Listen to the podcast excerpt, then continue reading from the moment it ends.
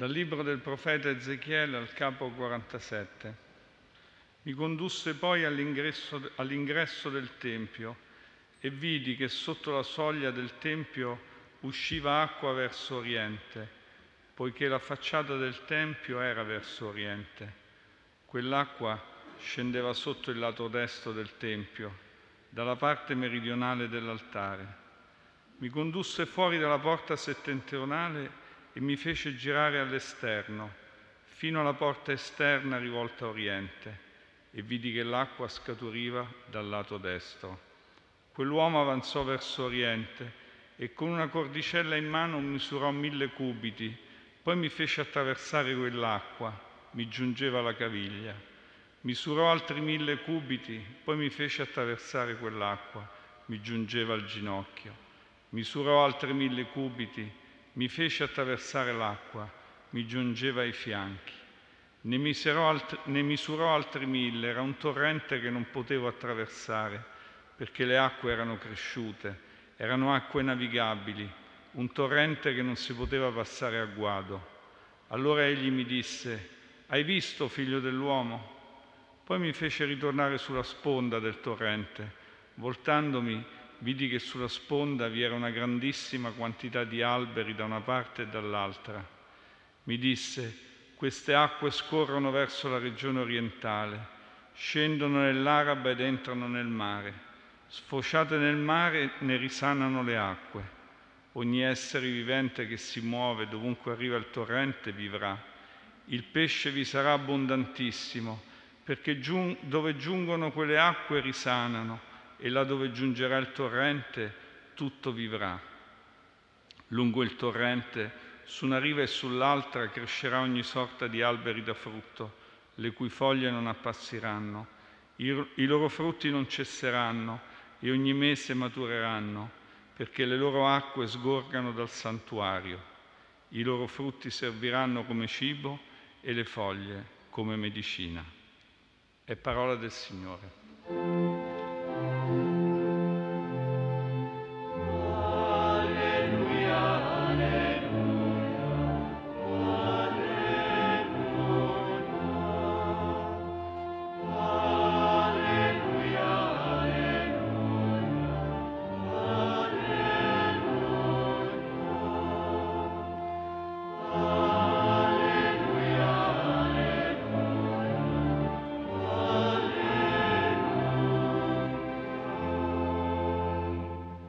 Sorelle e fratelli, la Chiesa oggi fa memoria della dedicazione della Basilica Lateranense, fondata nel IV secolo d.C., nel 324.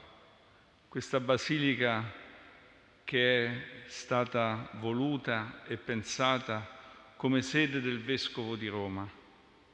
E questa festa, proprio perché ci ricorda la sede del Vescovo di Roma, ci parla di amore e di unità con il Papa. Questa basilica che fu costruita in onore e dedicata a Cristo Salvatore e poi ai santi successivamente Giovanni Battista Evangelista come sede appunto del Vescovo di Roma. E facendo questa memoria ricordiamo nella preghiera il Papa, la sua missione, la sua opera e preghiamo per lui, per la sua protezione, perché il Signore lo illumini e lo benedica sempre. E abbiamo ascoltato questo brano dal profeta Ezechiele, un brano scritto mentre sono giorni più cupi della, della deportazione di Israele, un momento buio. E proprio in questo momento buio della storia di Israele, Ezechiele riceve una visione che parla del futuro.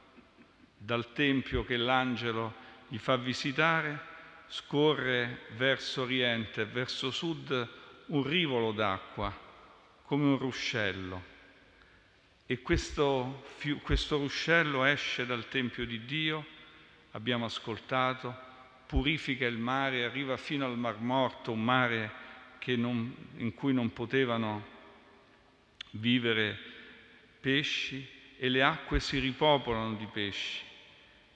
Un torrente che sgorga dal Tempio e che diventa un fiume di vita lungo il deserto e porta vita fino al Mar Morto. Questo torrente che mentre esce dal Tempio diventa sempre più grande. L'acqua mi giungeva prima al ginocchio, poi ai fianchi, poi non lo potevo più attraversare perché le acque erano diventate navigabili, non si poteva più passare a guado.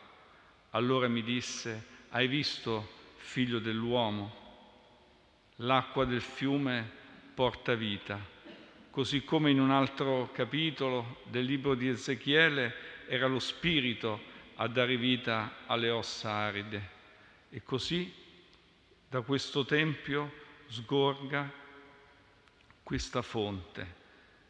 E Geremia ci dice nel suo libro che il Signore è fonte e sorgente di acqua viva, così come ci dice Giovanni nel suo Vangelo. La presenza del Signore a partire dal Tempio che Ezechiele descrive dettagliatamente, è fonte di benedizione, acqua che purifica, disseta e dà la vita.